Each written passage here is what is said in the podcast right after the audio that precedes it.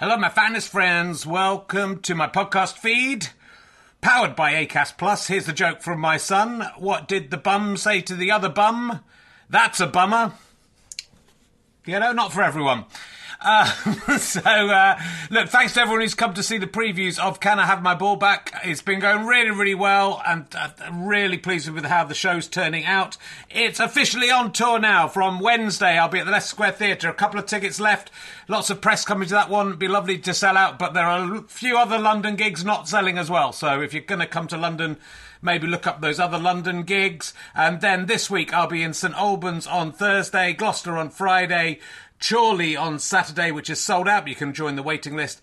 And Glasgow on Sunday, two shows. I think the earlier show is sold out. Check, check with the venue, but the later show has some availability. Come along if you can. If you enjoy these podcasts and like them being free, then the great way to pay me back is to buy a ticket to a show or buy a download or a book from gofasterstripe.com.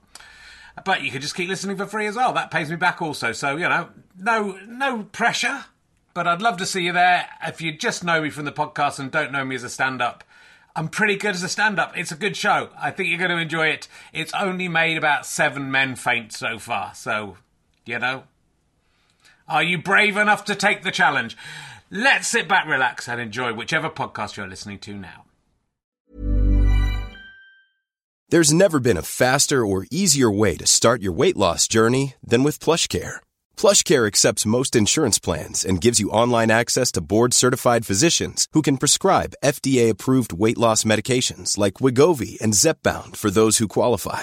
Take charge of your health and speak with a board-certified physician about a weight loss plan that's right for you. Get started today at plushcare.com slash weight loss. That's plushcare.com slash weight loss. plushcare.com slash weight loss. Hey, I'm Ryan Reynolds. Recently, I asked Mint Mobile's legal team if big wireless companies are allowed to raise prices due to inflation.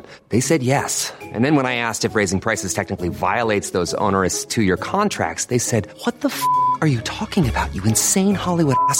So to recap, we're cutting the price of Mint Unlimited from $30 a month to just $15 a month. Give it a try at mintmobile.com slash switch. $45 upfront for three months plus taxes and fees. Promo for new customers for limited time. Unlimited more than 40 gigabytes per month. Slows. Full terms at mintmobile.com. Ladies and gentlemen, welcome to the Leicester Square Theatre. Will you please welcome your host, Jim Fixed It, for him to have his own interview show. It's Richard Herring. Thank you.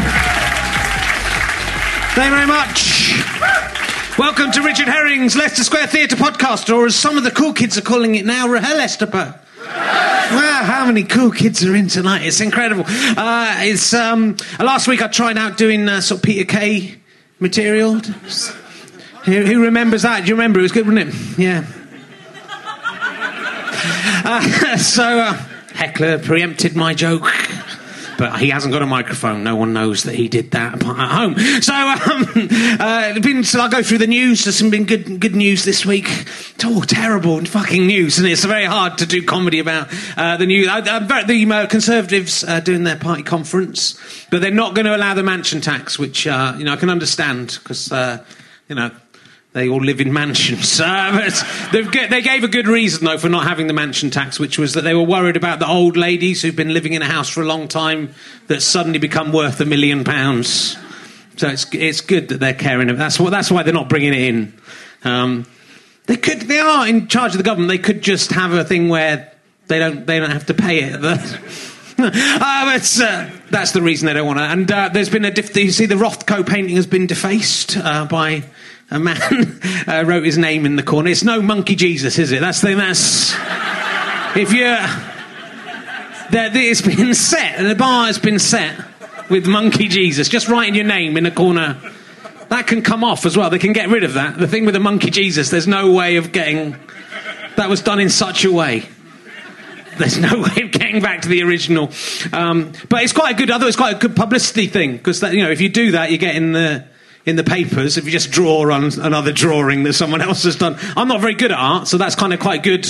Good way of me getting in a gallery is just to paint something I like. It would probably be a cock, I have to admit. Uh, but if anyone wants to publicise uh, this podcast, go to a, a, national gallery near you. Just write RHLSTP on any of the. Don't do that, please. Don't do that. I'll get into such trouble. Um, and uh, the main news, of course, uh, Jimmy Savile.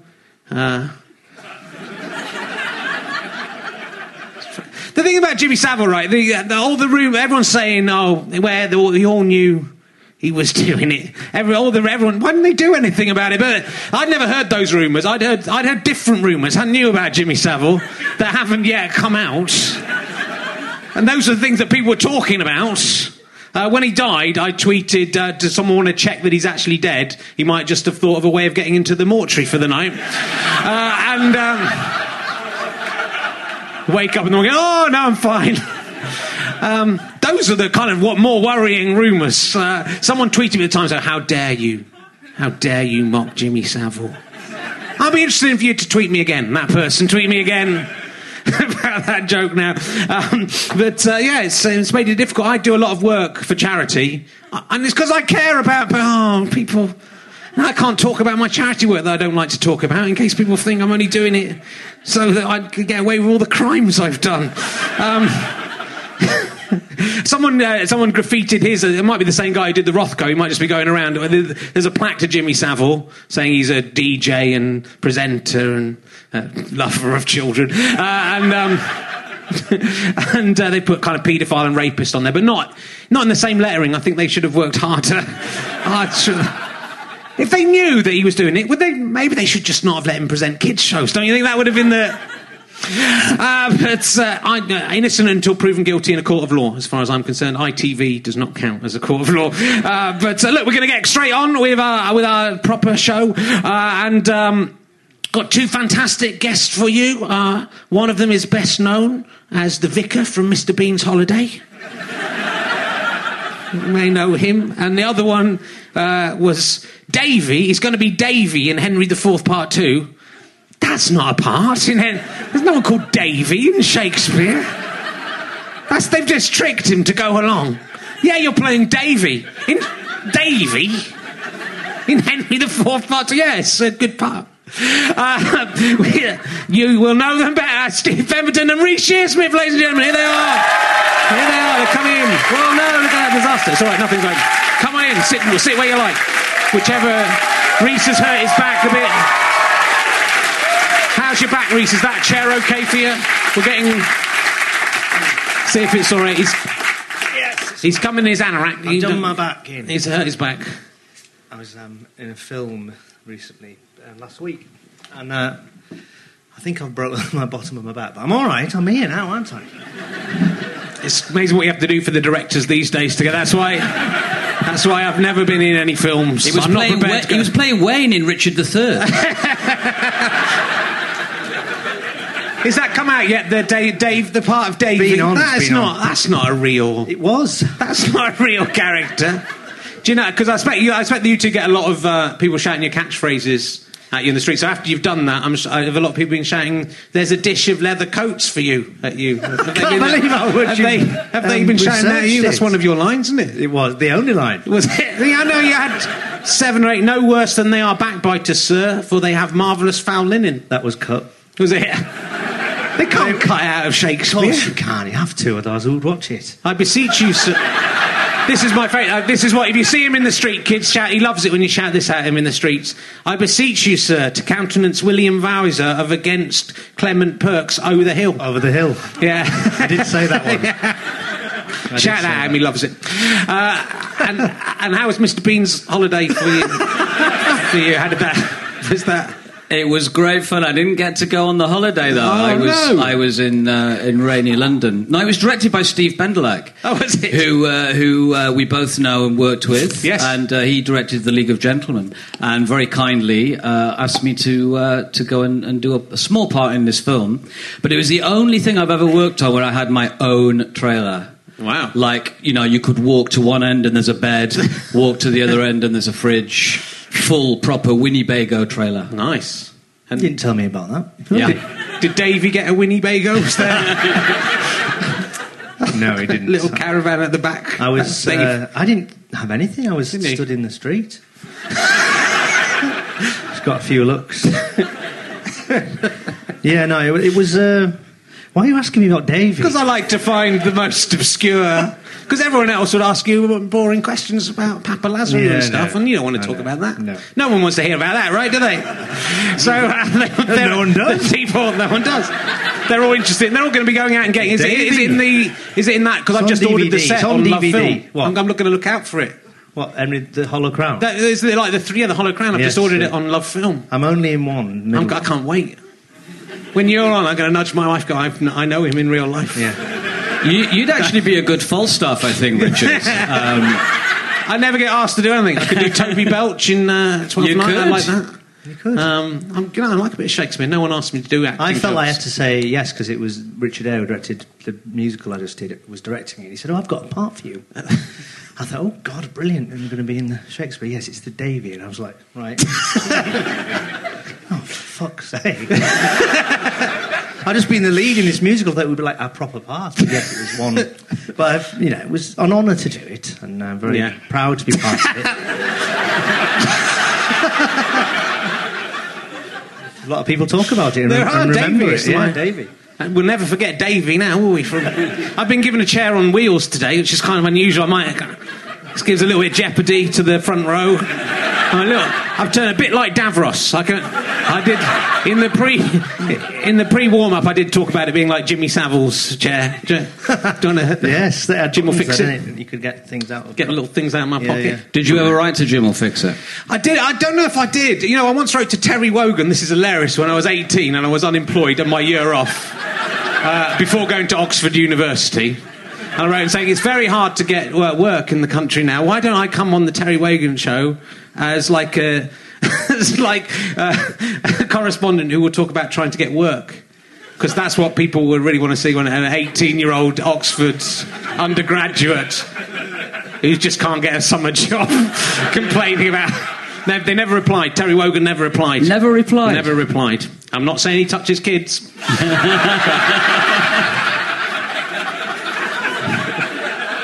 There's a conspiracy of science. They're all involved. Anyone who works at the BBC. I don't work at the BBC. That's why. I went in. And they said, "Well, are you prepared to touch kids?" And I said, "I would never do that." and they said, "Well, you can't. You can't have a job here."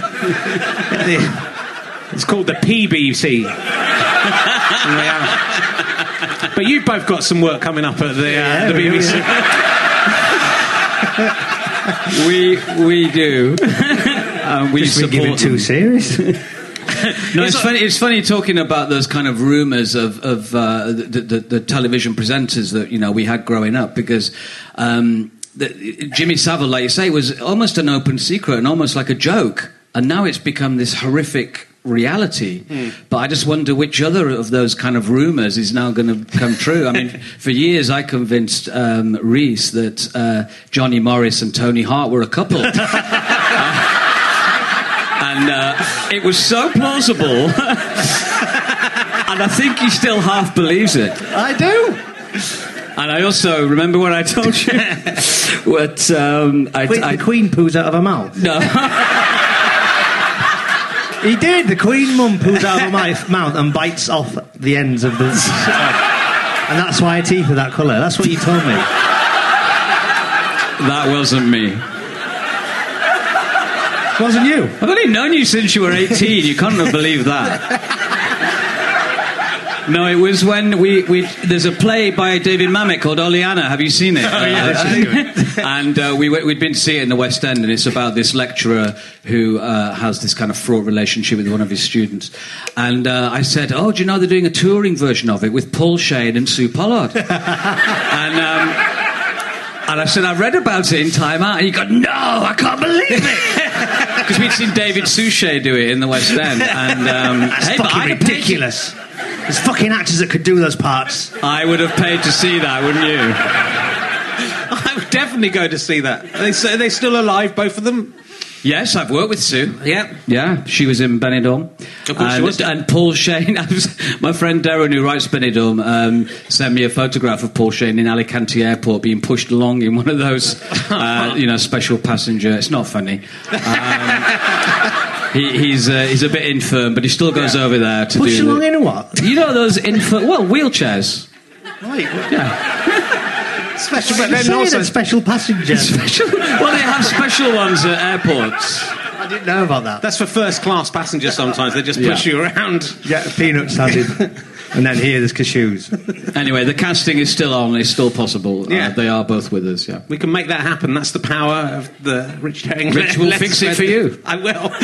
yeah, d- d- Shane Richie was, was, was going to bring that back, wasn't he? Do you think they'll... Yeah. Shane Richie did one episode. I thought it was wrong at the time, but now, comparatively, actually, both of them have squeezed Colleen, Colleen, Colleen, Co- Colleen, no, Colleen, Colleen Nolan's breast, haven't they? That's because there's that picture. Maybe that's the power of getting into Jim'll Fix It. It's in. There's that. Have you seen the Jimmy Savile? I like. He was so blatant about it. It's unbelievable that no one would. There's a film of him. The Nolans are, and he's got, he's up on a balcony with Colleen, who was 15, and he's cuddling her and just basically squeezing her breasts. Supporting ma- her. Yeah, but maybe it's maybe it's the breast that is the power. Anyone who squeezed that can, can then Like a can do Jim hunchback's hump. A lucky hump. yeah, Yeah. I haven't squeezed it, so I can't. What? Why are you looking at me like that for? She's like a woman now. Like you could do now. It'd be all right. Uh, so let's. Um, it's, awful. They can Everyone's cut so- it out. It's awful. We can cut it out. We're not going to though. That's that's the way. So I remember when we, we you know we sort of. Crossed paths, I guess, in the Edinburgh Fringe to begin with. I, I remember seeing the League of Gentlemen. I think for the first time I saw the League of Gentlemen, in fact, was at the Canal Cafe. I think after Ed- the Edinburgh Fringe, maybe would that have been before when you d- used to do? It started off with you doing it in dinner jackets and, Yeah, and sticking sellotape on your face. Is my main Yeah, memory of did, that. yeah, that was yeah. your prosthetics. Yes, that was the uh, the extent of it. We just thought we'd. Uh, it was just all about, all about being quick, and that was what we thought we would do. Just kind of um, very quickly depict a character, and then the tuxedos were the ironical nod to it being kind of like Oxbridge, but being actually not that, being quite. Well, it was just a blank canvas, really, that you could put the characters onto. Yeah. Um, but it was funny, we're standing behind this uh, elegant front cloth here and looking at set lists that are pinned to the wall, and you kind of take them back to that kind of feverish Yes. uh, time when you kind of, you would rush off stage and we'd look on the list, what's next? It said local shop two, get this bit of sellotape. Shit, it's all folded in on itself. like you know, you're trying to wrap a present and you need to get somewhere really quickly and it all folds in on itself. So sometimes uh, there were only one or two occasions I went out as Tubbs and nose just completely normal, didn't get a laugh. so we owe all the laughs to the sellotape. Sellotape. And then you presumably you had to go into the BBC and then did you say I want to do a sellotape? And then someone said no, you have to have this special Yeah, thing I, made. I remember it being a big thing that we would leave. That I mean, there was talk. Was there even talk? Was doing it in tuxedos, filmed. No. Right. there was, but um, yeah. So it was hard to think. Well, are we going to just play? uh, What will the audience mind that it's just over and over again us playing the same three things? That was a, a worry to us, but it didn't seem to. In the end, it was it was fine because the looks were different. But it was a, a treat and quite scary to think. Right, what do they finally look like if we're going to make Yeah, yeah. Pauline look like? What's she going to have? And Well, it's hard Yeah, to, to me- reimagine them backwards now. To I know, you yeah. just being you guys standing in. I mean, it was that tiny little those, those Edinburgh shows and the and Yeah, because uh, Steve, with, as Pauline on stage, was just a pair of red rimmed glasses. I've still got them with chains on, and a clipboard with Pauline written on it. And that to me is kind of still Pauline with your hair, but and just the glasses. But then suddenly it was this full on drag character. It was like, oh my god, this is this is now Pauline. It's weird. We had to write Pauline it. on the clipboard so people didn't think I was just a gay man. a sort of Larry Grayson doing the, Yes, uh, the restart. like yeah. Mm. Pauline. And I was going to be Pauline, wasn't I? Originally, you were you are you were destined to be. Did I ever do it? You bottled it. I am. At last minute said, I don't think I think you should do it. I think you'd be better than me doing it. And I a had legend was born, ladies and gentlemen. I think if it been the other way around, it would, none of none of it would have worked. Yes, I agree. I think everything I- would have fallen apart. I did uh, Papa Lazarou in the first sort of s- sketch version of it, and uh, not in the way that Reece did it. And he, and he was Pauline, and we switched. And yeah, it's, uh, it's really inconceivable now that, that we could have done it that way around. Although anyone could go, hello, there," not a huge amount of skill.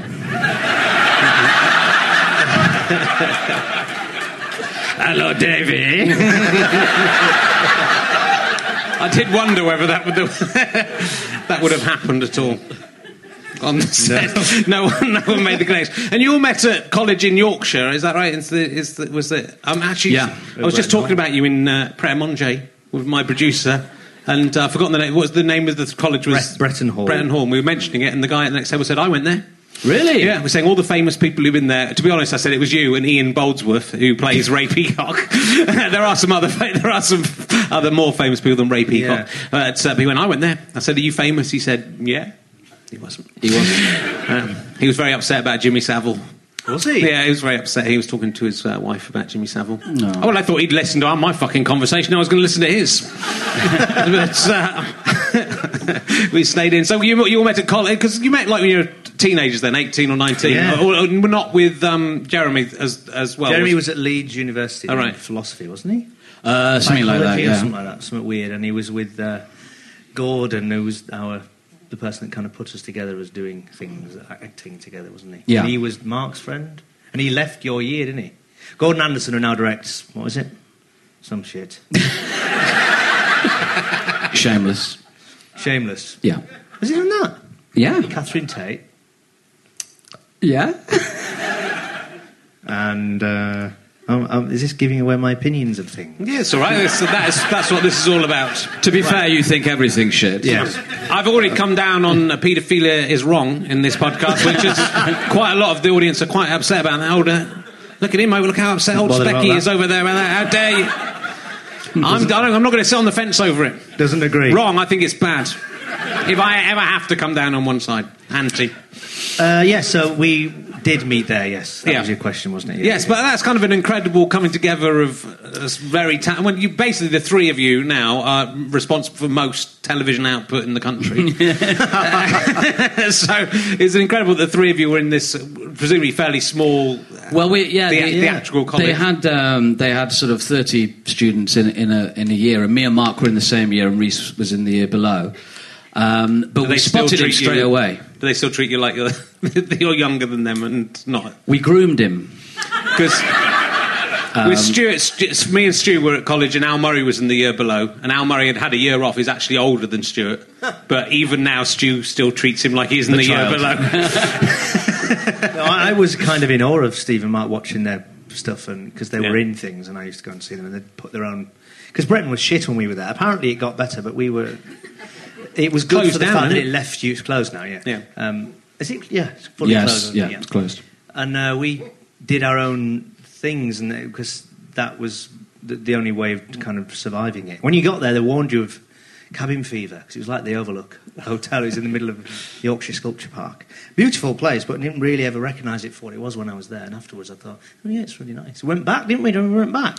Yeah, we And went back no in our tour bus. went back in our massive tour bus to kind of just gloat, and they were very dismissive of us, weren't they? They said,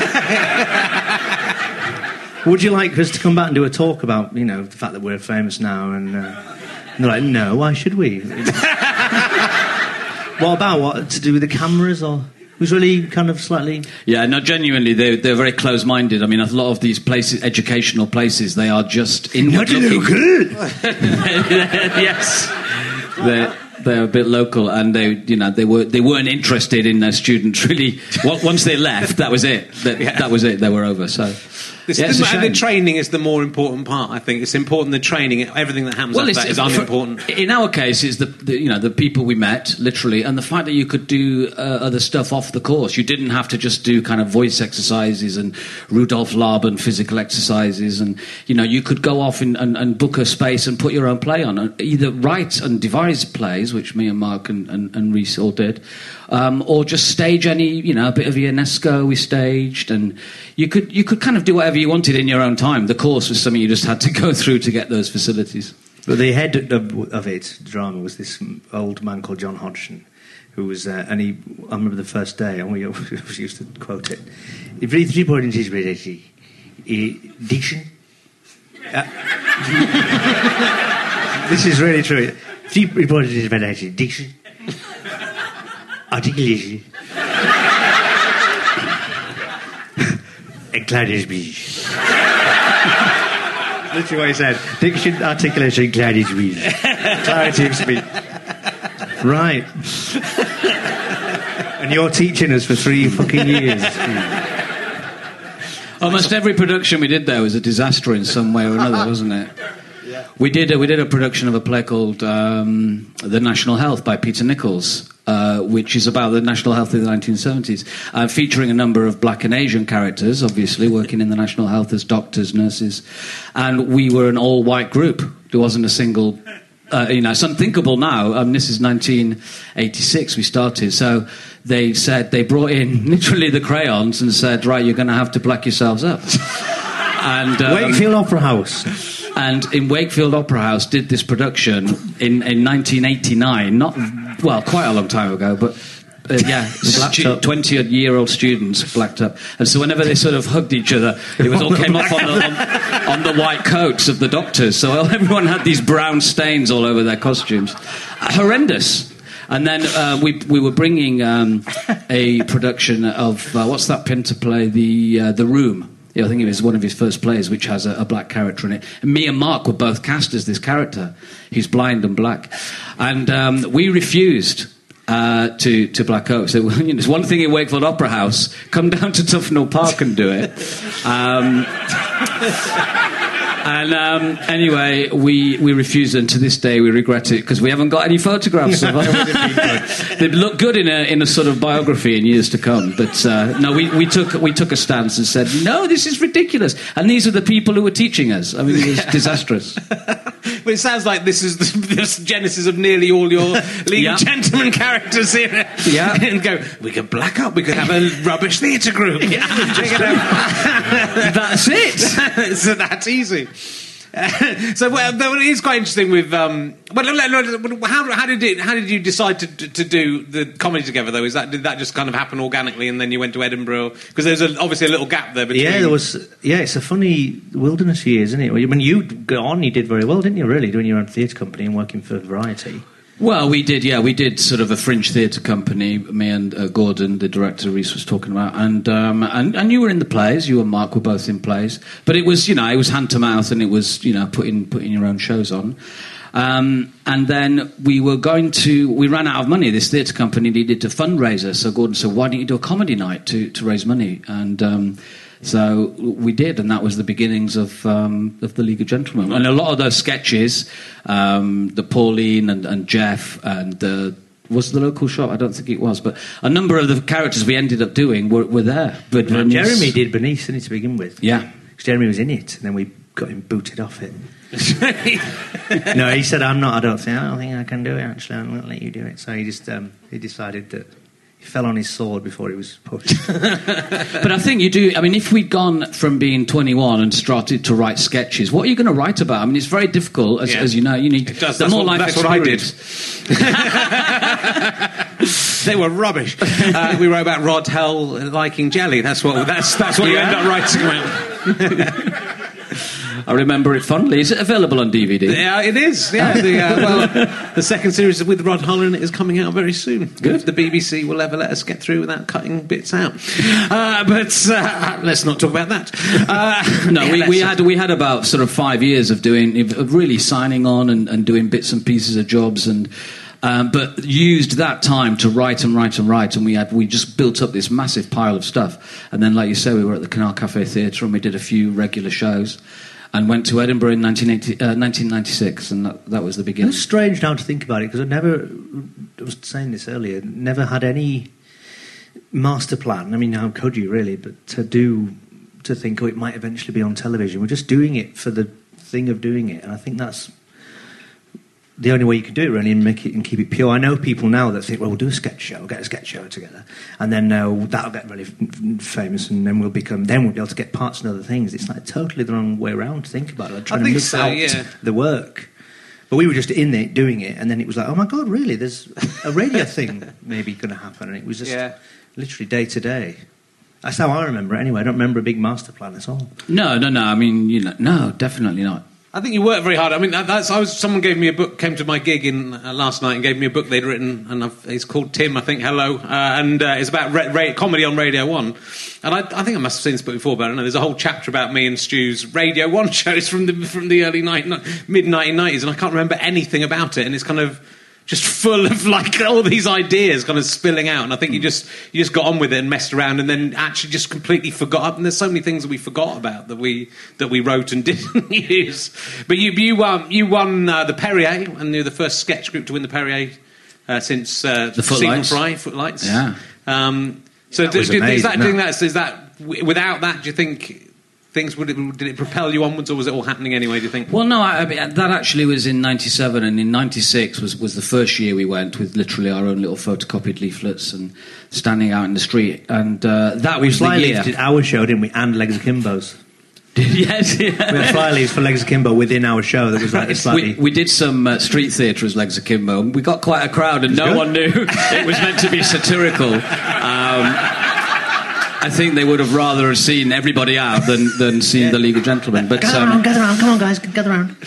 we, Yeah, it was uh, good. I enjoyed doing that. Yeah, we, we so we kind of had it in place in, in you know from the year before uh, to to develop the show into a radio series, and the Perrier just can't. It, it helps definitely, Yeah. but um, and I think most people who've won it have gone on to do stuff, but not everybody. No, no, that's true. Uh, so, Time Out, uh, uh, the depleted magazine. Sad though, isn't it? If you, it's, it's sort of sad to see this like pamphlet now it is. But uh, they wrote about uh, this uh, show and very nicely. Uh, the comedy critic, uh, the consummate comic. That's me, pictured. There I am pictured. Don't look as old as I do in that other thing. Uh, tonight includes Psychoville creators Reece Shearsmith and Steve Pemberton, who no doubt will be asked questions about their penises. Well, I think I've confounded. I think old Ben Williams at Time Out looks a bit stupid now, doesn't he? Because I've been doing proper interview questions. So, Steve, have you ever tried to suck your own cock? Um, no, because it's not possible. It's- it is possible. Is It's it? quite- well, not for everyone. I couldn't do it now with my fucking back. we know how that back, that bad back came about. Have you ever tried to suck each other's cocks? That's the because there's two of you. Well, and you've known each other so well for no, so long. I've, I've felt it. Um, felt Reece's one. yeah, have you? Yeah, I think I have. On your Yeah. bum when I was bumming you. Not in real life. That's- as, as Ross and Paulie. That's actually not the one I was thinking of. Um, no, we we did uh, we did a sort of uh, little when we did our live show for League of Gentlemen. We had Yeah. a sort of lesbian uh, routine with Pauline and uh, what was your name, Kathy Carter Smith. And I had to sort of grab your uh, groinal area. Oh, yeah. So yeah. there was padding though. Yeah. So I think I don't know. I don't know what was padding. Is the what was padding always there? is that just for Yeah, even as a woman, I have to have double, double layer. That was cut out of the live show, wasn't it? That that that, uh, that scene in dance No. number was it not? No, you're thinking of the other one. Oh yeah, That's yeah, the yeah. I'm thinking of special thing he Christmas made you film backstage. Yeah. Hello, never. The other the one. bit where I was, you were actually It's a special. in my up my bum with your cock. it might be you. You it said might it was a for very the DVD. Stewart once tried to wank me off with the ventriloquist dummy's hand. That's why you know. So I know that when you Ventriloquist because you worked hand. together with the hand of a ventriloquist dummy, but he obviously is, he had to have his own hand around that. How did you sustain an erection? Well, I did it. I did. I did. You know, I didn't want it to happen. I was crying. I was crying, and he was trying to cheer me up. This could be the new scandal. It is. It should be. I've mentioned this a lot. He'll get. He'll be dead, and then it'll come out, and everyone go, "Oh, Stewart Lee, the ventriloquist dummy wanking bloke." I was 18 at the time. That's practically. And I think you know it's different. When I was when I was 18, I was you know essentially still a child, just because we progress at different rates, don't we? So uh, I think it counts. Did he We speak do. to you in the voice of the dummy? he didn't even do that. That would have been entertaining. Would have helped. Didn't even think you'd like the dummy. You'd like. Cause I know you are. My, my, it was a dummy made by my great granddad out of papier mâché in the 1880s. Was it really? Yeah. We used it in the act, and then he was generally trying to, as people will know here, they were. It's a well-known story. Uh, he was. I was. I was upset one night in our first Edinburgh, and he and he thought he says he thought that that would be a good. It's not the first thing you'd think to cheers. You know, maybe tickle them first, see if that works. Don't go straight for the ventriloquist dummy that your great granddad has made. You know, when my great granddad made that hand, he wasn't thinking one day that I'll be on the cock of my great grandson, on the flaccid cock of my crying. So was he only using his thumb and little finger to do it?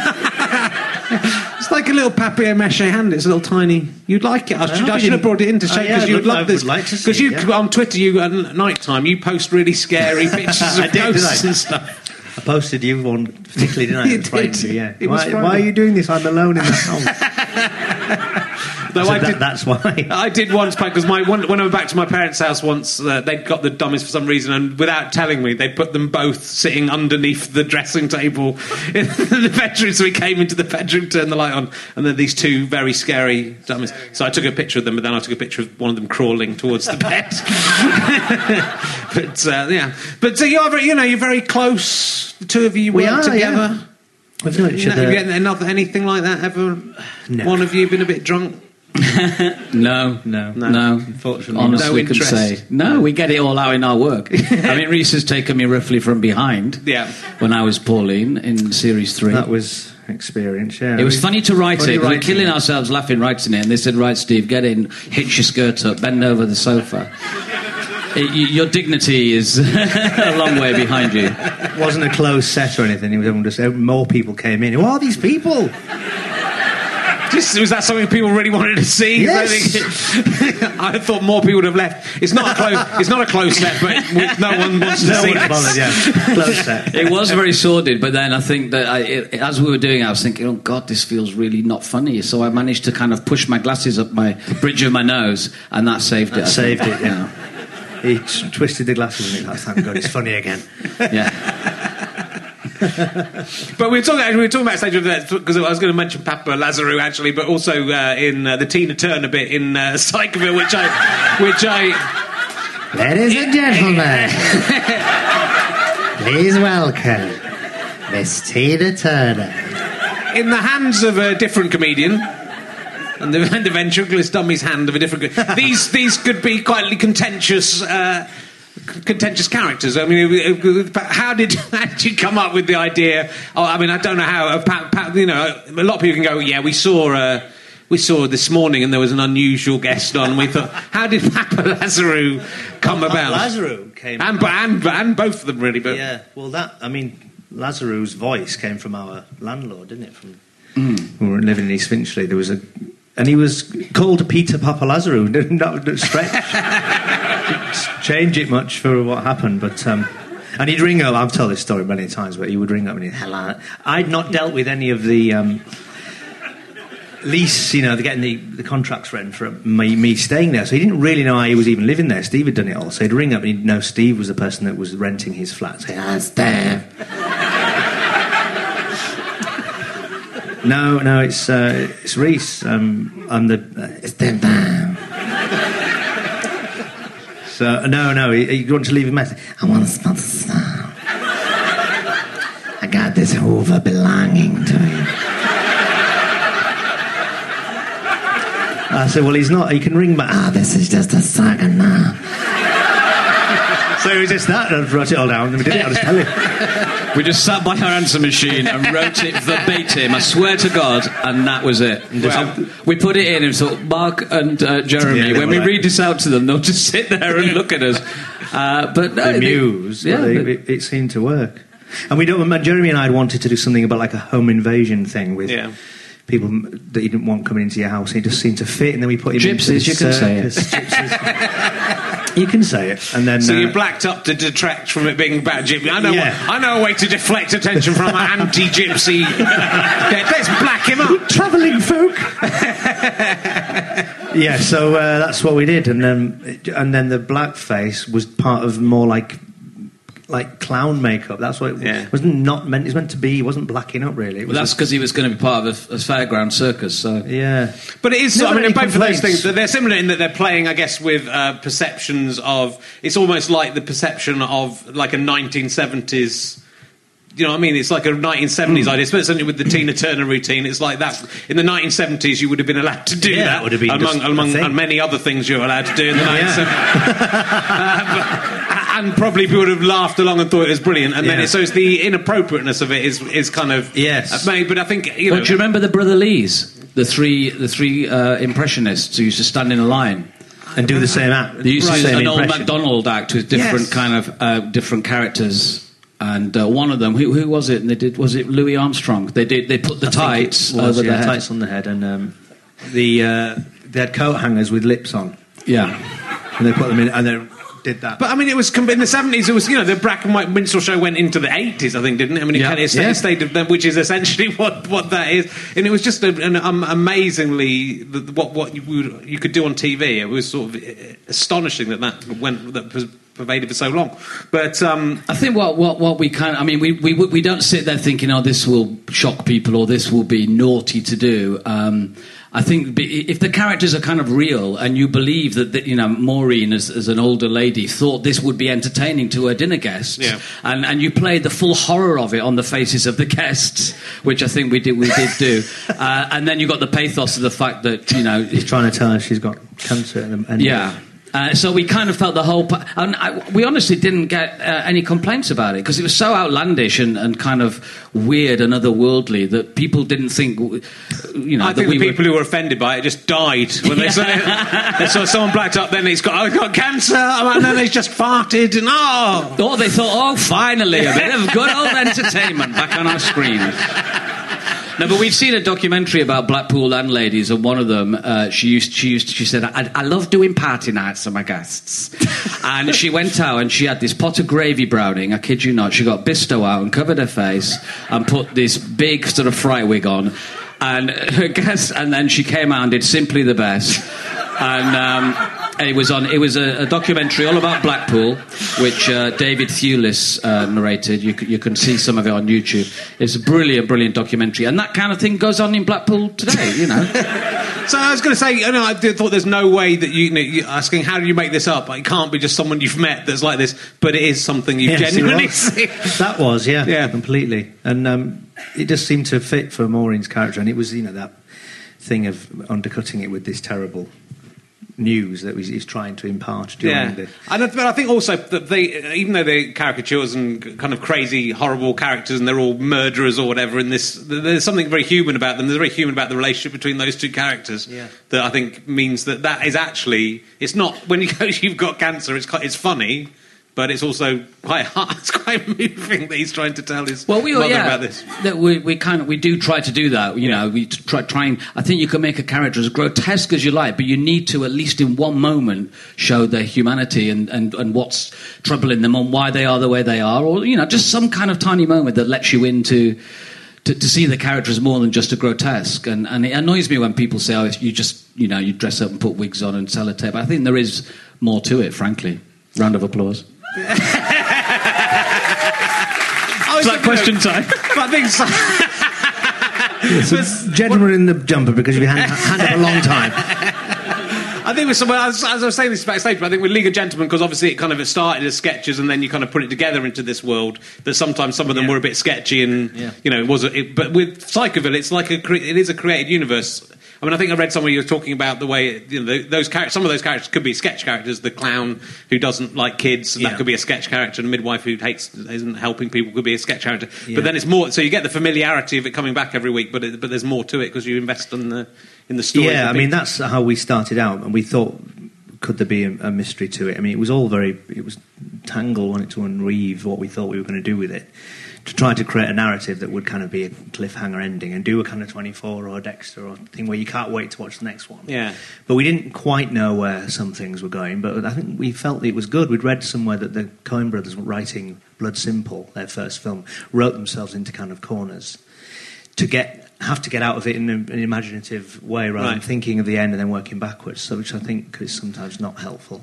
Yeah, no, I agree. I was, going to, I was going to ask how much you because I'm trying to write my sitcom at the moment. And it's not going very well, but I, I tend to, I tend to write like I just tend to write in order. I don't. I want to surprise myself, so I don't work out what's going to happen at the end of an episode. But I was kind of I, it was so. Uh, Psychoville was sort of so kind of seemed so planned and worked out, but you Well, were some things were, and you, we'd have an arc of a thing. I think that's Yeah. great, to, all right, to end up there. And other things weren't, were they? I don't think we knew who did we, it. We, we started. Th- we did three episodes about a blackmailer and different blackmail, and we hadn't decided who the blackmailer was going to be. And we hoped in that way we couldn't give any clues out Yeah. because we we didn't decide. No, I think that's and uh, and then we made it kind of work uh, from halfway through.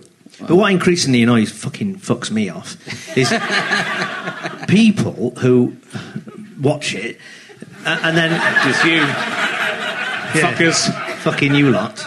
No, well, uh, uh, my bugbear with the reception to the second series, you can get me really angry now, is um, Nothing happen- no, nothing's happening. Episode three, still nothing's happening.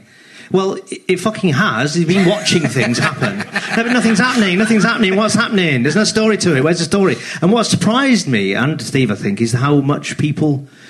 The backstory in the bigger picture is something that is there, needs to be there, and probably more there in Psychoville than it was in the league. But it was always a, a thing to stitch together, basically, the strands of those characters' stories. But people completely what's the thing of the locket, you know, in, in Psychoville? And it was, it felt like it hadn't begun until we began that story, which didn't really begin until episode four. Right.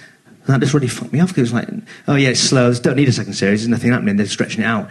And it really fucking made me mad. But apart from that, I love it that people love Yeah. it, and uh, I'm really grateful. It's all, the audience are always the problem with everything, I think. if there was just no audience, you could just do what you wanted. It'd be much better. You're the problem with all entertainment. It's because of you that Peter Kay gets away with doing what he does. Um, I, I've got to ask you this, Paul, Paul Putner. you specifically. I was looking at you. Uh, Putner? Paul Putner is in the audience tonight, and he is asked, he? Yeah, I think so. Where is he? Well, maybe he Where? didn't turn up. He's not here. Uh, so, so there was a woman screaming in the back, he might just have grabbed. Ah! He's killed again. Uh, he's the Curious Orange, of course, he's best known as. That is his best known role. Best known Uh, role. But he he told me I, I had to ask, I think it was Reece, I had to ask about Mystic Meg and a hotel room. And I think Many I found years Paul ago. Yeah. I did an episode of, what was it?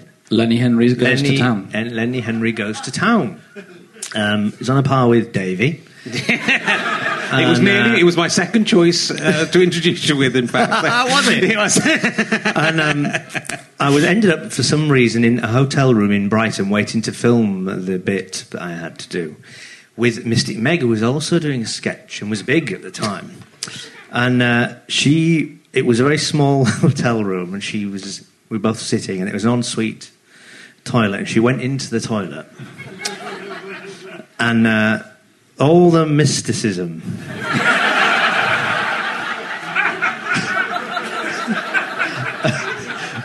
eva- evaporated in this horribly embarrassing noise in that resounded around the pan.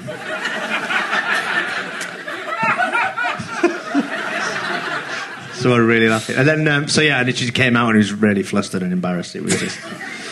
I thought that's. She didn't try to read your palm after that, did she? It was embarrassing. And I saw her many years later with, uh, in Waterstones with a pile of books and everyone just walking by her. It was awful. There's not, not nothing funny about that. She- but she should have seen it coming.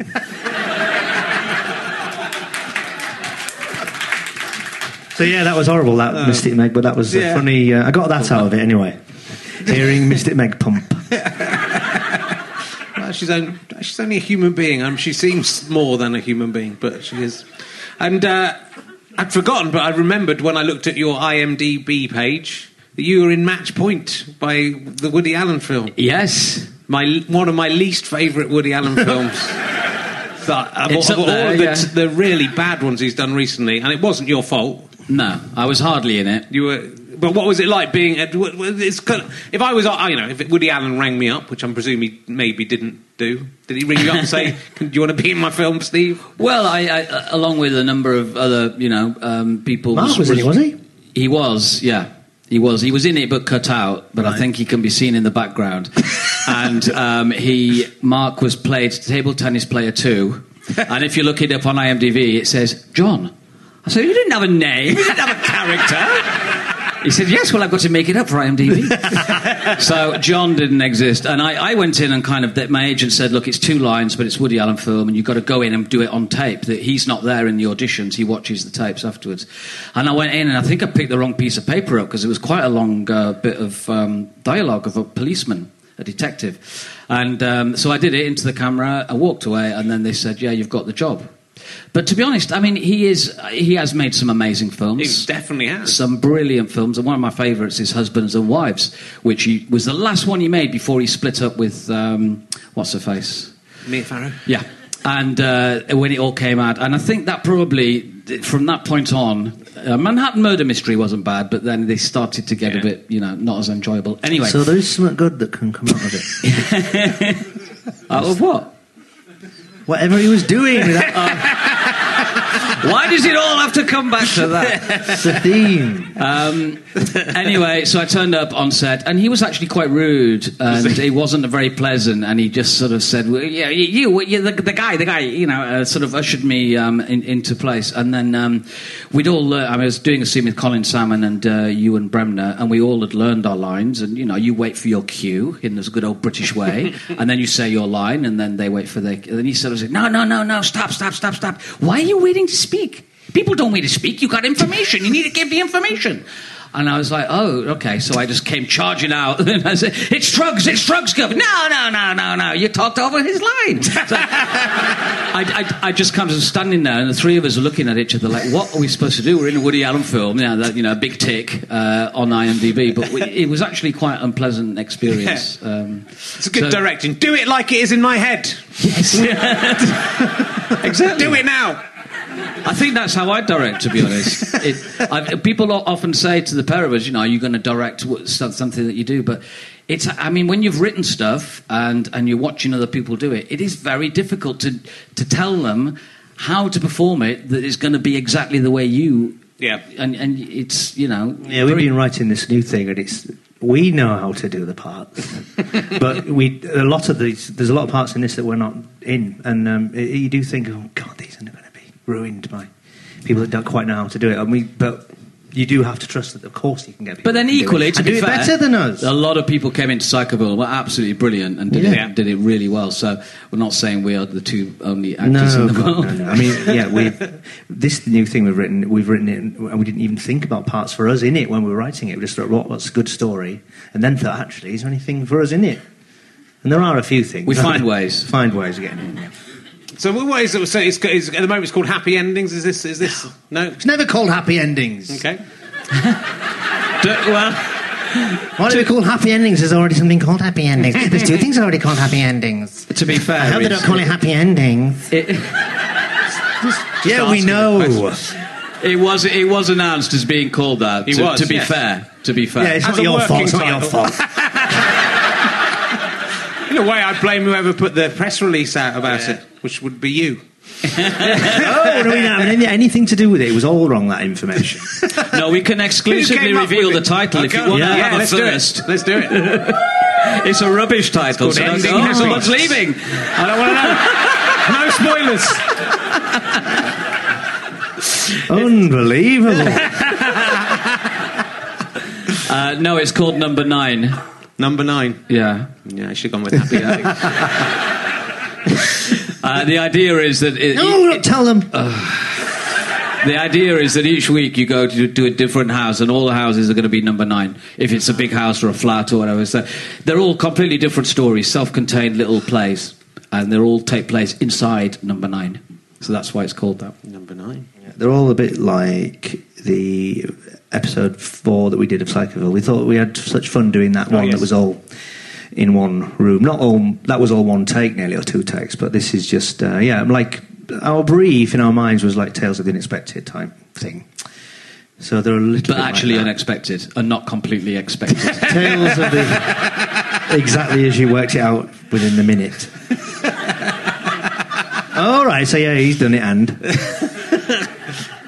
Some of the tales are unexpected. It's quite hard. To, it's, it's sort of so expected. It's unexpected. It's quite hard. Yeah. It's quite hard to work out what was meant to be Yeah. unexpected. You're just sort of sitting there waiting for something after. That- yeah, that can't be. Yeah, is there going to be an extra thing that's Yeah. unexpected? Oh no, it was No, just. just It was a snake or whatever it was. Yeah. we ran out. he turned of into a bee. He did, he did just turn into a bee. well, that was one of the better ones. I know. I don't know why we've done this series. yeah, we've not copied any of those.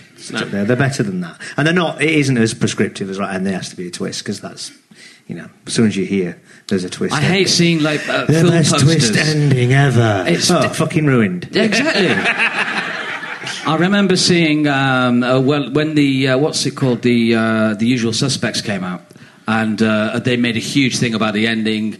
So uh, I, I, someone I know had seen it. I said, "Don't tell me anything about it." He said, "No, I won't. I won't say anything." But it's really clever the way that when it's finished, you kind of want to go back and watch it all again because you don't trust what you've heard.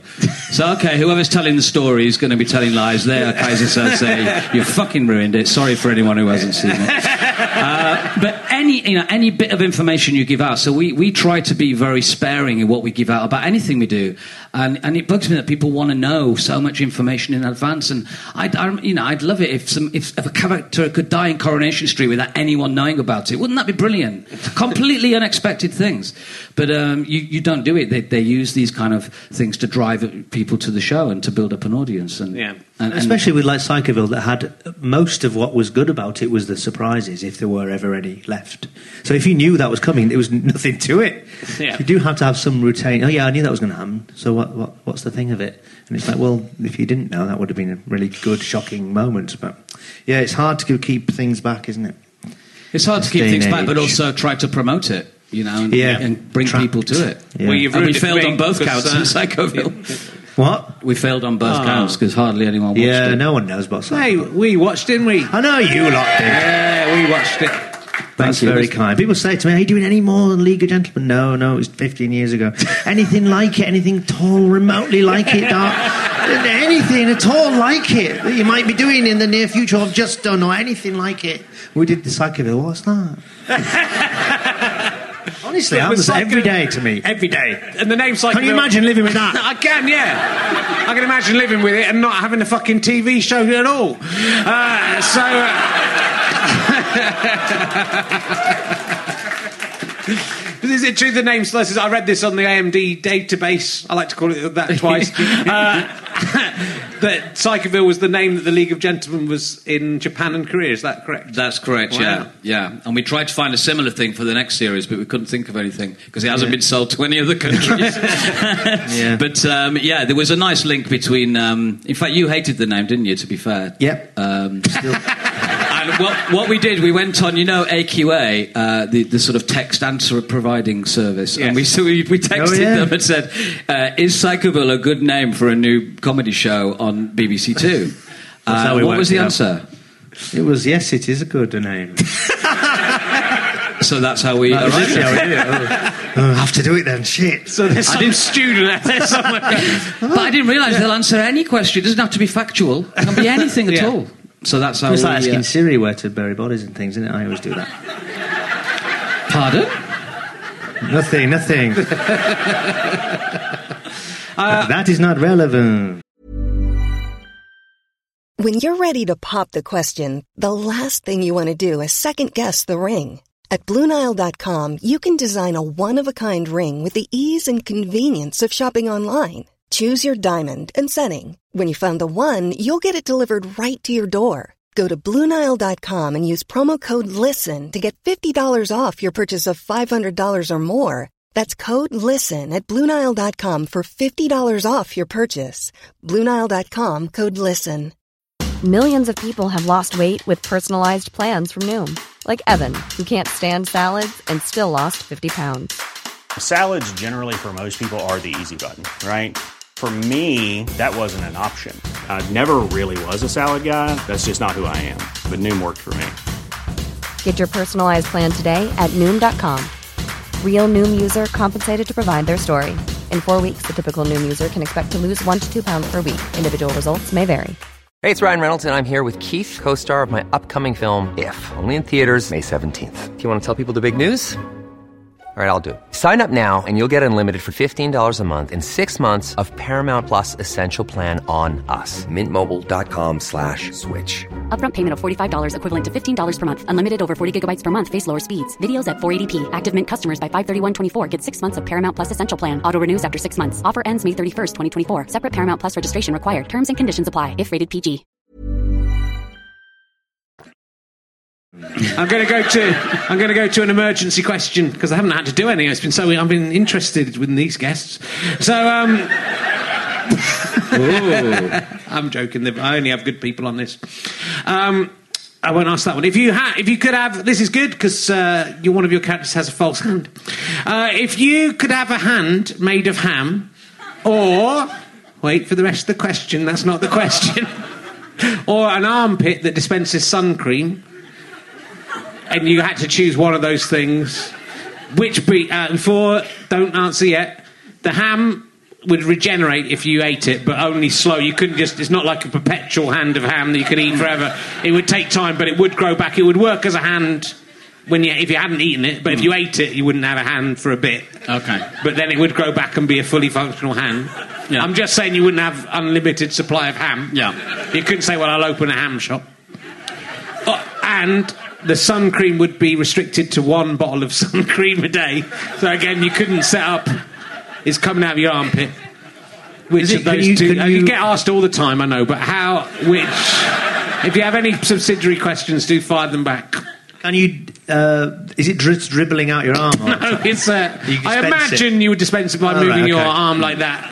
I, I, there must be some cap on it, so that you know, just if you were doing a duck impression, it didn't just start coming out. That would be embarrassing. The, the- sort of your shirt was suddenly full of. But you know, it'd be useful if it was sunny. You could, you know, put it on I think yourself I'd have, your I'd have, do you want me to answer? Yeah. I do. I yes. would why, why would I ask it? I want you to both to answer. I would have the hand of ham. Would you? Yeah. Mm. Yeah. Some, know fan- why. some fans of the ham hand. Yeah, yeah. I don't know why. I, I have to agree. I mean, if it was like shower gel or shampoo or something useful, Yeah. Uh, It's a sun But cream thing. It's only for a month, maybe. it's useful, and then the rest is Yeah. just a bind, isn't it? It's just under your arm. It's good, but it's and it might build up. It might build up. You might start to develop sort of a huge shoulder, like sort of Popeye arm, Yeah. uh, full of sun cream. Ambre Solaire. What kind is it? Well, I think you'd be able to choose. Rob Delaney did ask a very good question: what factor Right, oh, would be? Because obviously that makes a big yeah. difference. I don't really. I haven't thought it through that far. this has been asked before. I asked it last week, and I'm going to ask it next week to Right. Peter Serafinowicz. I I have a feeling I know what he's going to say uh, because I did his one last week. It's going out next week. Oh. It's very confusing. I, know. can't. I keep on not wanting. I can referring to something that hasn't happened yet. I Is it very thin? I'm not- Is it like a wafer way, way ham. for thin? Yeah, I think it'd be wafer thin ham rather than like a ham hock. Oh, he's changing his mind Well, I'm, now. not- I'm wondering now. No, I Peel a would little I'll stick off. with a hand. Feed yeah. your kids with it if they're hungry. a little nibble. Little nibble. I don't know whether animals would go. You know, they might go for it and stuff. You're walking down the road, dogs might just start jump. You'd probably have to have some kind of smell Protection. protective glove. I mean, it, Yeah. it'd be a. In a way, both of these things would be a curse. They both sound. Yeah. They both sound good. You wouldn't be able to fly anymore, would you? Because they'd say no liquids. That's right. Although you, we, you know, people piss out there, and they're allowed to. They have- People are allowed to go on places with liquids inside yeah, them. true. Yeah. but that's one part of the problem, isn't it? Because you could put. That's what I've. I, I like thinking up uh, terrorist atrocities. All right. And I saw once I was, and this nearly happened. Once I saw, was at an airport and I saw a very large-breasted woman going through, like very voluptuous woman. So it could be full of And I thought you could just put like some of the put the stuff that goes in the the uh, Oasis bottles inside there, and just have a little prick. They go, oh bang. Yeah. then that's actually happened. People have tried to do that, and they they put them in their pants and their shoes. People have tr- tried to do it in. But don't people's uh, who've had implants, don't they explode as well? They do sometimes, yeah. Yeah. So if you like had when your- you feed um, mol- uh, p- uh, paracetamol to pigeons, and their stomachs explode. Don't they? Yeah. Don't give people Sorry, carry ideas. on. Do you- but you strike me as the kind of people who would be sitting at home thinking up murders and atrocities. No, we don't at all. You used to with animals, didn't you? Oh, the don't classic, bring classic that serial killer uh, trope. Burying uh, birds and dogs. I didn't bury a bird. Well, a I buried wasp and a bee. a wasp and a bee. now, a, a jar of bees and some worms to see who would win. Well, uh, like they were alive and you buried yeah, them and alive. I buried them alive. Yeah, and then I dug them up again, and it was just uh, oh, they were all dead. you needed some kind of viewing. Conclusion. Don't put stuff in jars underground unless you want it to die. Yes. I thought the worm would have the better shot. At The worm was all bloated, like he'd been stung many times. they were in the same.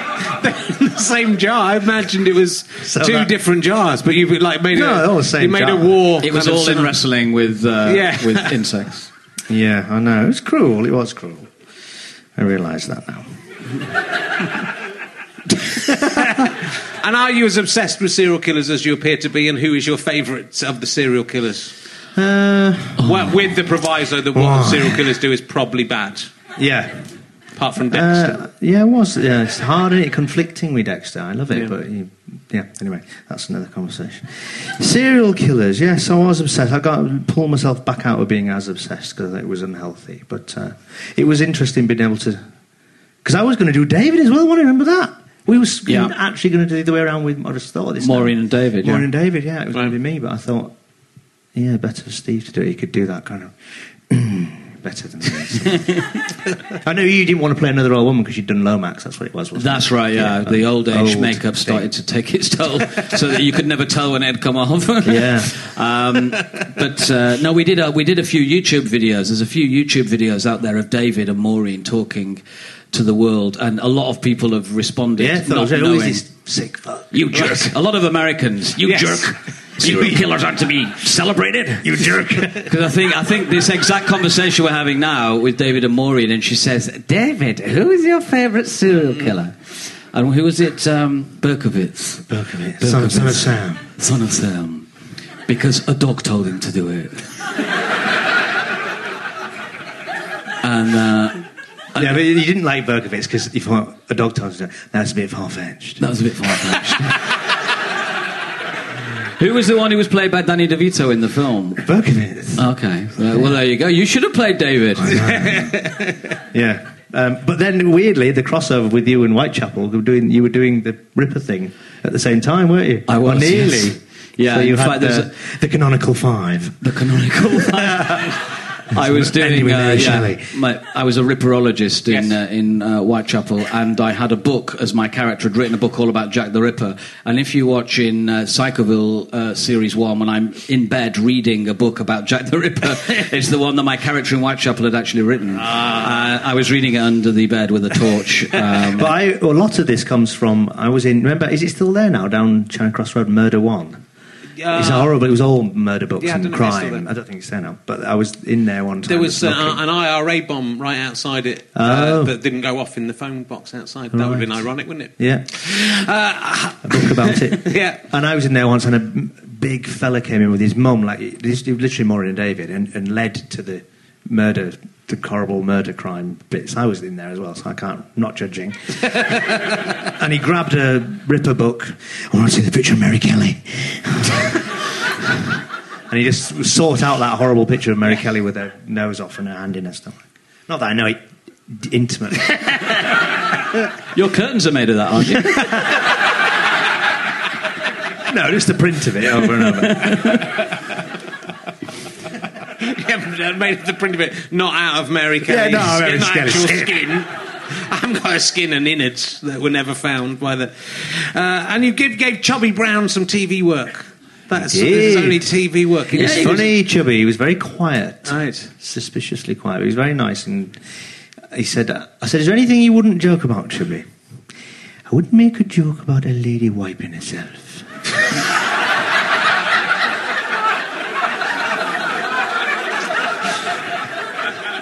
Well, that's because there aren't any. Are there? Does anyone know a joke about a lady wiping herself? well, he's, he knows not to go there.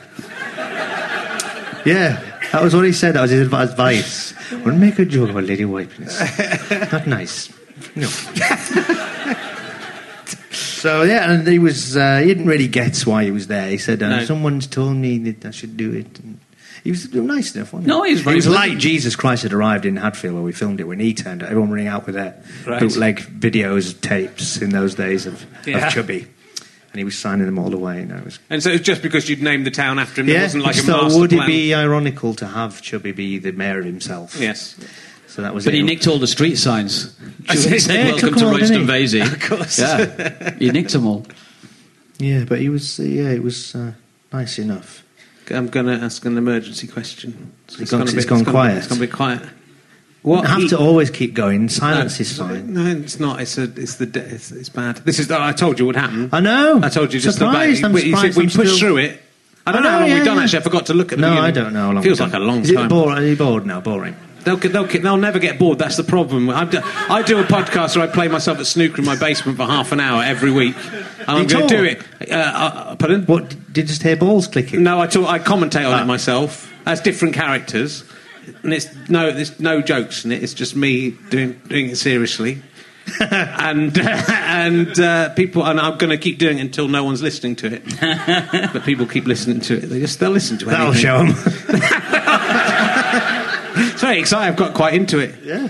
But I'm a bit. Well, it's a bit uh, similar. When you start inhabiting kind of in slightly insane characters, do you worry that that will actually? Uh, there's an episode of a Colditz which I keep going on about called Tweedledum, where a man pretends to be mentally ill in order to escape Colditz. But spoiler alert, he goes mentally ill. Right, it's like Catch 22. Does yeah? Does that worry you that playing all these? No, I don't. I think we. I think it's healthy that we do it. Otherwise, what? Imagine what I'd be like.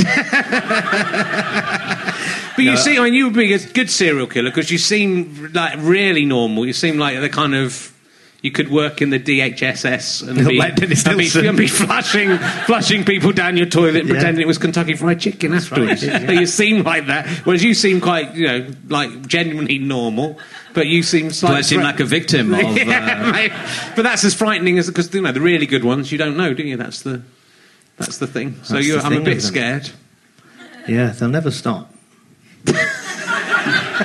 You come in in your anorak, you know, which uh, is an odd thing to do, even if you've got a bad back. That doesn't. We're don't on remind me, when you're in I, I don't think I'm going to be able to get up. After. He'll just leave try, I'm here. going to try now. Oh, okay, I'm all right.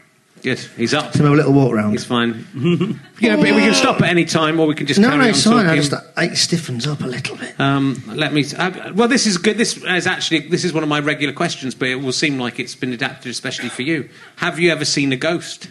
Oh, good ghosts. Let's talk about this. No.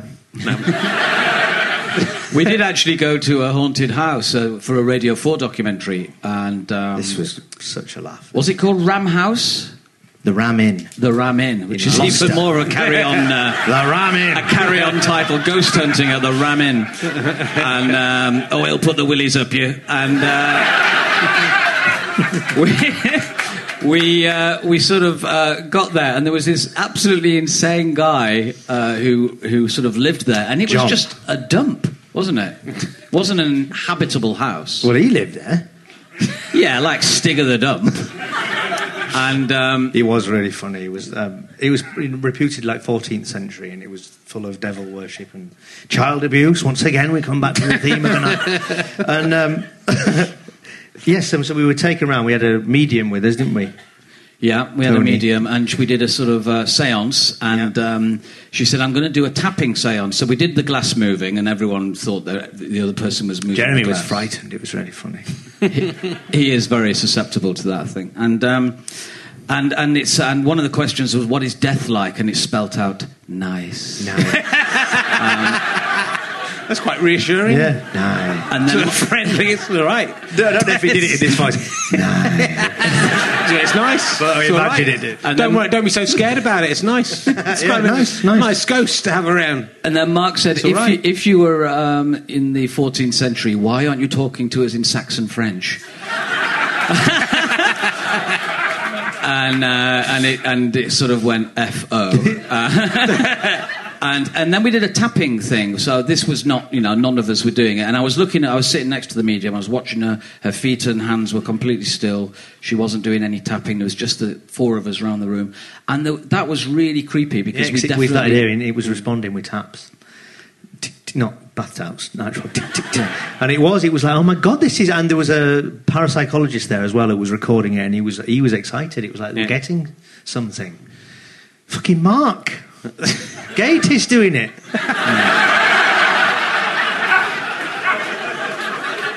At the He end of the us. night, we went back. We were so, I was so, I can't believe what has happened tonight. It was me. I said, You're kidding? That's me. It's ruined. If, if the ghost was speaking Saxon French, maybe what is death like? Nice. Very good. Yeah. Don't go there. that. Don't go there. Don't go- Nice is quite nice, but it's kind of all right. There's a biscuit named after it. But uh, have I seen a ghost? Sounds- No, I really don't think No. I have seen a ghost. Oh, no. Fucking hell, I've got a story for you. Yeah. The other week, I went to a uh, hotel. You forgot in that the- you saw a ghost. Yeah, no, I, I Yeah, now I literally remember. put it I was from killed my by being mind. by a ghost. Something really happened the other way. I, we got in free in the BAFTA goodie bag. I know it starts in a strange way. a weekend. Have you been to that hotel yet? No. a weekend in this hotel. So I went to this hotel and we went down for dinner on the night. Two wine glasses, as there are on tables. And we were just looking at the restaurant, me and my wife. The wine glass just went like that, and I went, huh. and it pushed its way under the menu of the wine. She went like that, and, and we literally both would, could not believe this white. I went, ugh and it was it just moved across the table by itself, and it wasn't wet. I was thinking, oh, it's aquaplaning, which is the thing that happens with, and it just it was actually hard to push it. It was like marble. it was really strange. I don't know why. Why I kind of didn't want to Definitely is. a ghost. think about it because I thought this is a ghost. But why eight fifteen in a restaurant in a hotel? And then did you get upstairs and Mark Gatiss was there going, it was me! It was underneath of the magnet. I'm all ghosts. I am all ghosts. That would be a very reassuring thought if, if all ghosts were Mark Gatiss. So that's, that was something that I thought that I can't explain it. But um, Yeah. no, no, uh, you know, not a cowled figure. Never know. No, no, additional- Have you? No, they don't, they don't exist. Have you? Uh, I have an additional question. Have you ever seen a Bigfoot? You mean like a Yeti? Uh, Bigfoot, not Oh, you're making a joke yeah, about They're from a different place. For Bigfoot, it has to be. Have you seen in North America a sort of Sasquatch man? This, No. no, it's the problem with this question. I find no one has. But if if Imagine one time, one time, yeah. it's going to just go bang. It's going to explode. Yeah, yeah. Oh yeah, I've never spoken about this before. There was that time I saw a Bigfoot. Yeah, haven't. Yeah, it could happen. It's one of my emergency questions. so, how'd you get on with Mark Gatiss now? He's doing all Doctor Who and Sherlock and is really successful and uh, owns TV and stuff and doesn't work with you anymore. what is that? Must be awful Well- for you. What's that like? He does work with us. He He, was in Shut up, don't stop spoiling it. In fact, we're, we're a bit annoyed because uh, we, we gave him a nice role in Psychoville, and he Yes. said, "Oh, I'll, I'll pay you back." And then he did a, He said called put us in Sherlock. He said he did a thing called uh, First Man on the Moon, and me and Reece with the moon and the sun. You know the George Méliès kind of thing. We just had to just put our heads through a bit of cardboard and have a pie thrown in them, and that was that was his payback for uh, being Yeah. in Psychoville. But no, we, we get on very very well with Mark and with Jeremy. We're all still very good friends, and we keep on saying there's no reason why we, we shouldn't do anything together in the future, but we never have done. We're doing more um, horrible histories, Oh yes, of course, yeah, yeah. which is coming up soon. So that'll be a nice day to get back. to. It was lovely when we did that. So we rarely get together, the three of us, and even rarer the four of us, isn't it? So we should meet up and think about doing something. Yeah, it's just hard now because he's planned. He's got things planned ahead. We've got our trajectory with our things. You have to go right. We're going to do something from this point, and then that will be our thing, and not have something interrupt it. That's why it's hard. But um, we would love to do something together. Do you hate him a bit though? Do you, do you hate him a bit? I don't- Only when he pretends to be Ghost. I'm just trying to. Everyone does that to me, so I just thought I'd do it to you. See how you liked it. Everyone with Stewart. Everyone's Hate him like, a must little be bit. awful. Yeah, I hate Stewart. I do, but I do hate. Yeah, him. but you do it. Uh, Oh, no, we I all hate it's Stewart, to be fair. Yeah. Good. Um, well, look, I reckon we've probably done. Do you reckon we've done enough? We've done I everything. think, we- I think we've probably. Why done do you throw it o- open to the audience we can to throw ask it over questions? to the audience because they'll be stupid. You'll see why they'll ask fucking. go.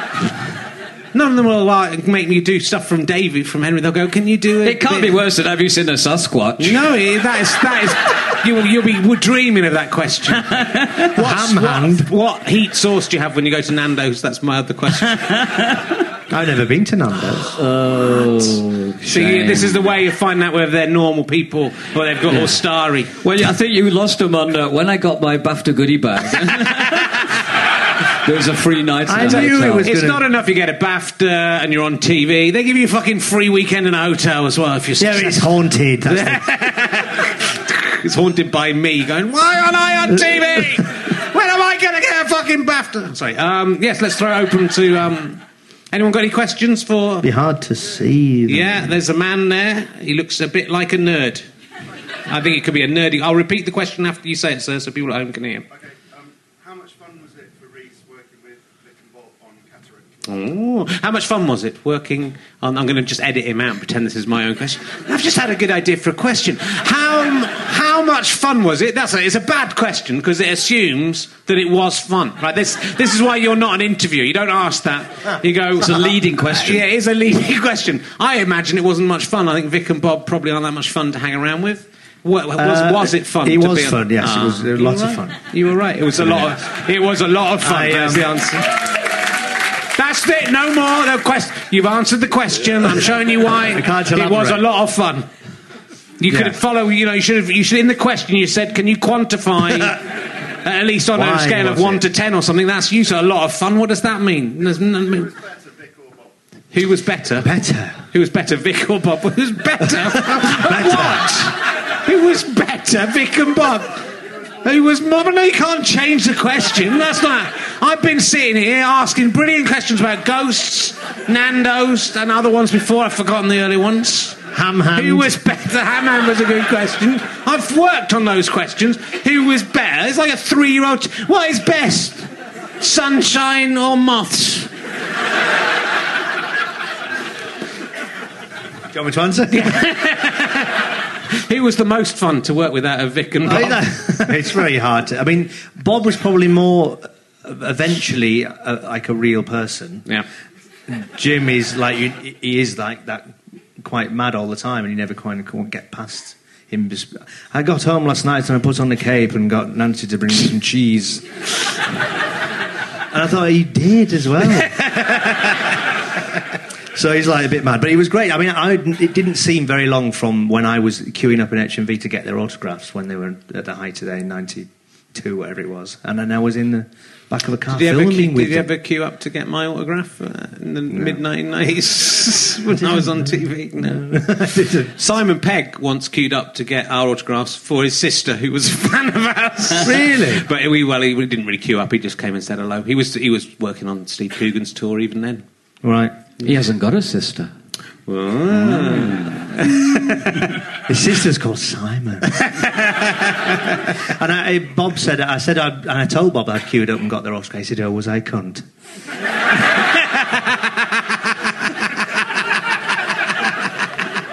And was he? No, he wasn't. Yeah, He was very nice. Anyone got a good question? To that was the level of the worst possible question. You can't go if you go lower than that. I'm going to punch you in the upper arm. And That's a good way to- Soler will come out. Anyone got a question? I don't really know who they are, do you? I don't, I'm not sure. That's why I've. Yeah, what is it? Uh, that's you're better. Right. Hello. I can't see if you're a man or a woman or a human being, but shout it out. Man.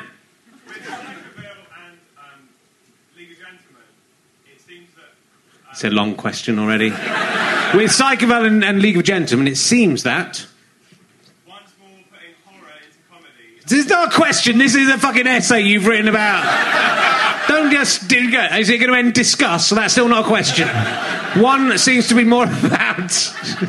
I'm very rude to my. One seems to be. More, I've got to just say to people at home, shut up. One seems to be more about.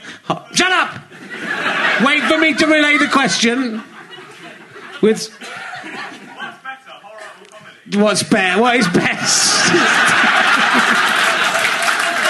what is better, horror or comedy? You got down to the. Who would win out of horror? or comedy? Um, horror. Horror would win. Yeah. Yeah, I think I think we wa- we would watch more horror films and, and horror to inspire us rather than watch other comedies, for example. Well, I think that's why it doesn't feel like there's a, a big. I can't really think of uh, any other comedy that you're like. I may be wrong with this. The inspiration seems to me to come from things like Tales That Witness Madness or that sort of those sort of Hammer films from the 1970s. If anything, was maybe the starting point of it. So Yeah, I think that's you, what, it's, it is very funny stuff, but it's not. It's a kind of individual take on. comedy. it's like putting a bee with a worm, and, see what happens. and the worm ends up looking like a sort of like it swallowed several bees. And yeah, we, we we just enjoy throwing all those things in, and then if you throw in the kind of pathos and a bit of drama as well, and have very horrific things, and hopefully some. And we're not afraid to do big gags and big silly slapsticky gags as well. Uh, not you know we quite like that. So yeah, just extremes of anything really is is good for us. I'm surprised that how many people um, find our stuff like unwatchable and it's oh it's horrible I can't bear it and then others like watch it and think it's like Mr. and Mrs. Tiggywinkle, and it's really don't find it horrible at all. So it's Yeah. just interesting to me that, that the spectrum is you know so wide, and it's nothing to some people, and some people they find it really like dark. I looked at it the other night. It was on the clips in on the some program, and it looked so um, broad to me.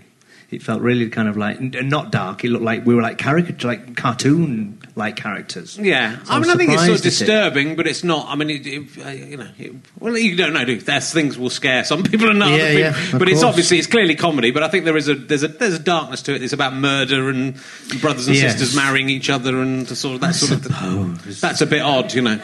I think Yeah. those clips were on the history of light entertainment, so they probably chose things that, that you know weren't the extremes of what we do. But um, yeah, no, I mean, you know, we, that's why we've carried on writing our own stuff and, and doing our own stuff because hopefully there isn't anything else too much like it. So I think this new thing, when we were conscious of, you know, the people thinking it's just the same again, or oh, yawn, yawn, they're doing their dark comedy thing, and uh, we're aware of that and not wanting to. We've never, I hope we've never done it. Tread water. That's why I get frustrated when people say it's just it's the same again, or they shouldn't have bothered doing another series of that. Because I really, I think I, we're fans of it, and we like. And I'd hate to think people think we've we're lazy or we've written a first draft and not gone back and kind of you know I do think we try to work hard at it. Yeah, but of you can't you're not listen- gonna, you- you can't listen to these people I know, I know. idiots. Yes, They, but they are, they, that's kind of, people saying that kind of they're trying to get a reaction out of you, and, and it's also it's just a, an opinion anyway. You know what I mean? It's just like Yeah. someone's incorrect in this case opinion.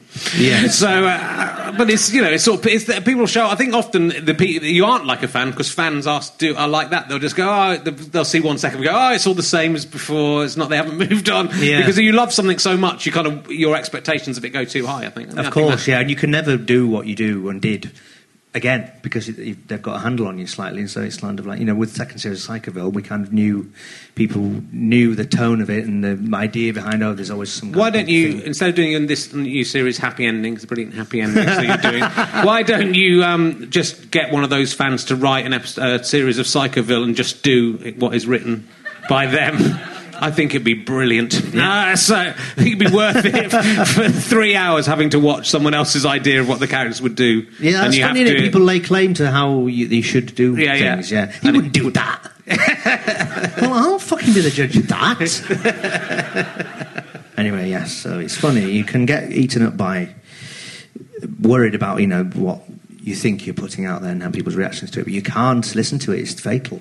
I think. I know it's very hard, but that's what comedy. You know, but that's what comedy is. If, if you get a tweet, someone going, "Oh, I hate that joke in a set" or whatever, however hard you try to push it out of your brain, Yeah, yeah. when you get or a review, when you get to that joke, there's still a part of your brain going, "Oh God, this is the bit that that person said Yeah, shit." yeah. Even if everyone or else laughs at it, and so they, you know, they, they're very clever. These people, they wheedle into your brains, and that's the way they get power. but isn't make- that isn't that make what that Twitter is? Yeah, Just a big funnel going into your brain that people can pour shit into. Yeah, it can be.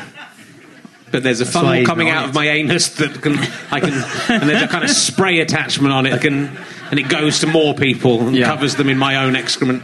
That includes the excrement that has gone through the funnel into my gut, and then The human centipede. yeah, the human funnel uh, squirting it thing. called the Human Centipede? Is that, that what that film is? Yeah. Right. Phase two. Complete. Should do. Uh, why don't you do a Psychoville about about that? Put that in Psychoville. That's just an idea for you. So um, I, I tell you, I would like Psychoville. It was good. I tell, uh, can I give you one piece of? Yeah. I really liked it. I'm a big fan of it. There's one way it could have been better. Yeah. You should have put a Shrek in it. if there was a Shrek in it, it would have been a much better. What's the thing of you and Shreks? I just you've got to put a Shrek Just in. put Shreks in. Put a Shrek in it. That Betty Blue Eyes. That the, imagine how successful it would I have know, been. well, if down the just road. a Shrek could come in. Shrek in. Instead of a pig. Still on now. Well, and the pig. 'cause I'm not saying change everything. That'd be insane to take the Maybe pig a out. pig, but with a Shrek There'd be- It could be both. I saw uh, Shrek 4 this week because I had a child staying at my house. What? I mean, it's your disgusting one with my. It was this daughter of our friends. And you still haven't got a television series? it's terrible. Uh, and she was uh, watching Shrek 4. Uh, and it's the first time I've seen where someone's taken my advice and they've put a Shrek in it. But they put too many Shreks in it. That's the thing. It's, so it's one. If you watch Shrek 4, there's a lot of Shreks in it. Is there four? Well, no, there isn't. There's hundreds because goes. There's an underground movement of Shreks that are that are then trying to get get back at Rumpelstiltskin or something. I, don't I haven't really- seen any Shrek. Uh, should- well, first of all, watch Shrek, and then Shrek, watch Shrek One, then reimagine Psychoville with a Shrek in it. Right. So this is going down a lot better at home than it is in here, uh, with an audience who don't know what I'm talking about. Put a Shrek in it is my advice. If you get if you get stuck, that's what I'm going to do with Rara Rasputin. Put a Shrek in it. It might lead to legal problems. Shrek in it. On that on that bombshell, we got another. Well, let's have one more question. Let's get a good question from. Look at that, straight in now. Someone there. It's a lady, I think, in the fifth row. Yes, blonde lady with the glasses. We've turned into question time. She's laughing now. Do you um, adopt your characters from a TV program for bedroom role play? Yes, I do, madam. Which one do you want? Which one? Do, oh, it's Lisa. Do you adopt your characters? This is like the kind of question I would ask. You can come and do next week's show. I'm not here. Uh, do you adopt your characters in the bedroom? No. Do, would you think anyone would find that? I mean, there were probably people in the audience who might find it sexy, but I No, can't imagine your wife would be. Oh, don't." brilliant! Here's Papa Lazarou. Here's Maureen. Oh, that's got me going. Right, come on. No, we don't. I I'm do a bit of Fifty Shades of Pink with Pauline um, and her Exocet. Uh, Yeah, the Exocet. What was that from? I'm not going to say where the Exocet is from, but it's, it's a name given to a, uh, a, a, a pleasure device uh, used by a serial killer's wife. And Rose maybe, West. I think it's Let's time- just, let's just end it on Rose West. then. Rose West. Rose West. Rose West. We've lost them. Had the Exocet. She's not. She is a serial killer in her own right. Don't put her down. Okay, yeah, no. That's Fair the enough. typical. Yeah, Typical, but- innit? The, the female serial killers don't get the Recognition. recognition that She the won male the- ones get. They're a just, oh, BAFTA. just, just wife. She did win yeah. a BAFTA. Yes. As Wasn't did- there a I great? said to Dominic West, who won for Fred West. yeah. I can't believe you never thanked Fred. Without whom. Anyway, yes. It's a good. find Would you, which character would you like? Um, the lady who asked that question. This is what David Dimbleby does, isn't it? Uh, which character would you like to have sex with? It seemed like you were asking for yourself there. Would and how much would you be prepared to pay? Tubbs. And uh, how much? 50p. 12p. 12p. Should have started lower. I can't believe it. Would You you, do know, that? all the original Tubbs outfit got. Where did you take it? To a charity shop in Muswell Hill. Yeah, went to Oxfam. And it was just on a peg in Muswell Hill charity And it went for about £20. The I entire know. Uh, outfit. Why did you do that? You could have auctioned it off for charity. We- It was for charity, it's for Suggested- You Oxfam. could have auctioned it.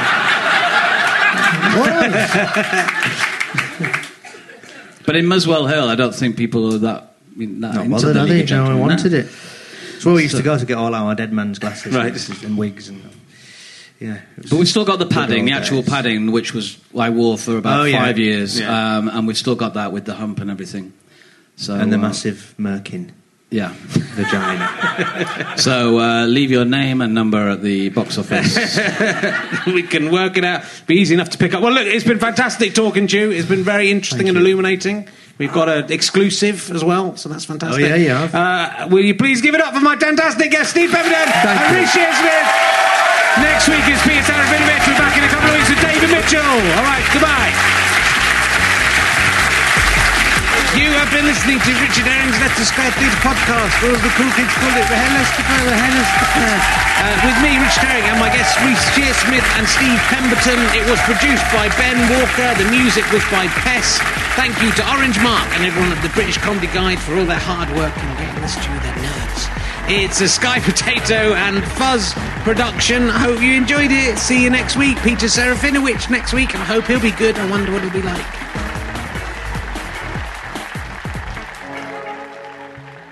How'd you like them Sky Potatoes? Hi, I'm Daniel, founder of Pretty Litter. Cats and cat owners deserve better than any old fashioned litter. That's why I teamed up with scientists and veterinarians to create Pretty Litter. Its innovative crystal formula has superior odor control and weighs up to 80% less than clay litter. Pretty Litter even monitors health by changing colors to help detect early signs of potential illness. It's the world's smartest kitty litter. Go to prettylitter.com and use code ACAST for 20% off your first order and a free cat toy. Terms and conditions apply. See site for details. Hey, it's Paige DeSorbo from Giggly Squad. High quality fashion without the price tag? Say hello to Quince. I'm snagging high end essentials like cozy cashmere sweaters, sleek leather jackets, fine jewelry, and so much more. With Quince being 50 to 80% less than similar brands.